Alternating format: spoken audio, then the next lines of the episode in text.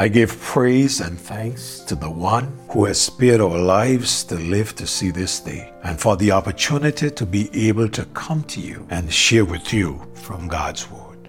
Fanny J. Crosby. Every time I think of this woman, I think of one who allowed God to use her and to use her in such a powerful way. She wrote the song on commitment and consecration, taken from Hebrews chapter 10 and verse number 22, where it says, Let us draw near with a true heart and full assurance of faith. So she wrote the song and she gave it the title, I am thine, O Lord. The first answer says, I am thine, O Lord. I have heard thy voice, and it told thy love to me. But I long to rise in the arms of faith and be closer drawn to thee. Draw me nearer, nearer, nearer, blessed Lord, to the cross where thou hast died. Draw me nearer, nearer, nearer, blessed Lord, to thy precious leading side. Wow. This is someone who considered her ways and have decided that she wants to be drawn closer to the Lord. I join with Fanny Crosby and ask the Lord to draw me near. We are looking at this matter of considering our ways.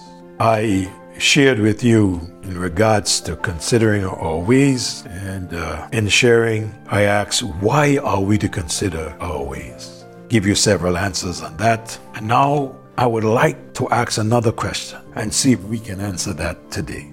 When are we to consider our ways? Number one, I believe it is fair for me to say we should always, at all times, consider our ways. As I look at the text in Haggai chapter 1, there are some things that demand us to consider. If you suffer from diabetes, and I'm just drawing an illustration, and you were stuck with a rusty nail and didn't do anything about it, Sometime after you notice the foot gathering information and turning black, you knew you need a doctor's help that need to be looked at. Haggai chapter 1 verse 2, Thou speakest the Lord of hosts saying, The people say the time is not come, the time that the Lord's house should be built. Now let's notice, there was a job to be done for the Lord.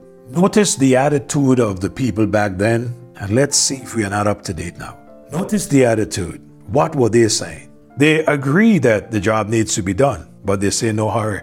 In other words, no rush. Masks, are we guilty of such behavior? No hurry to do the Lord's work. Sometimes you speak to someone about doing something for the Lord, they would tell you, I haven't forgotten that yet. We got plenty of time for that. Plenty of time for what? Plenty of time that we can pray about it. Plenty of time for us to preach or to win souls. I haven't surrendered my life yet because I still believe that I got plenty of time to surrender. To the ungodly, I believe I still got time. Nothing happened before it's time to get saved.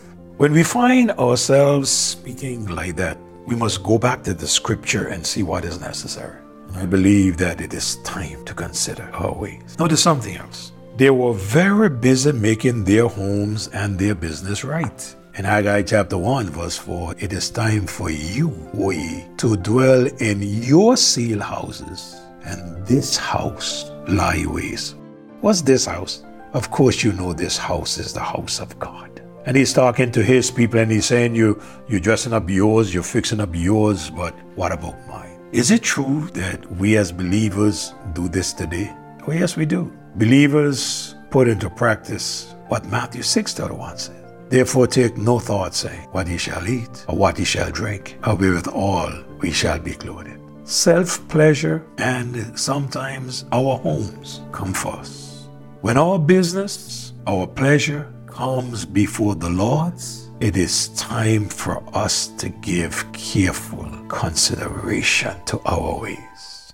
Notice something else. They were busy walking, but not seeing much of what they walk for verse 6, verse 9, and in verse number 11, he said, You have sown much and bringing little. You eat, but you have not enough. You drink, but you're not filled with the drink. He clothed you, but there is none warm. And he that honored wages, watch this, honored wages to put it into a bag with holes.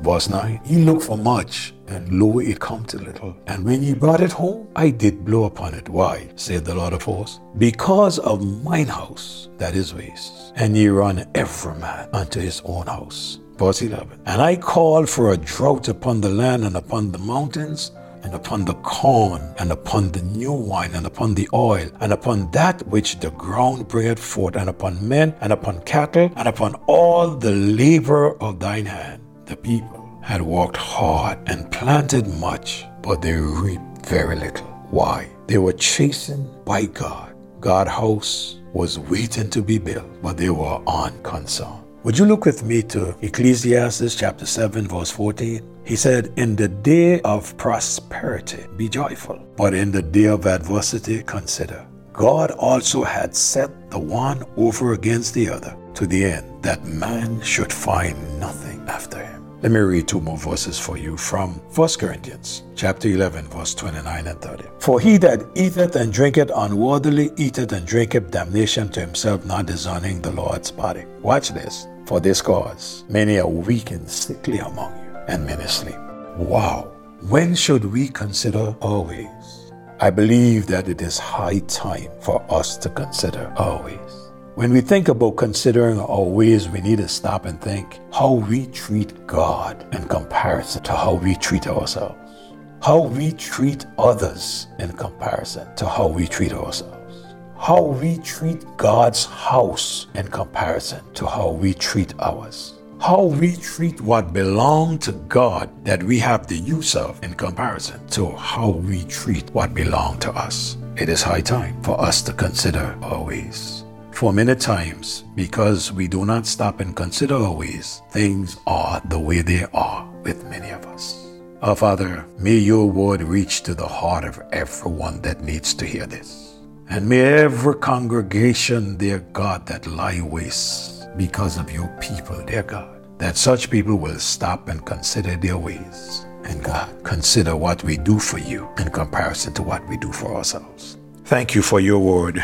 Thank you for the challenge. Speak to us as we consider our ways. In Jesus' name I pray. Amen. May God bless you as you and I consider our ways and see what's best for us to do for the Lord, for He will bless us for so doing. You do have a great day. Love you. God bless.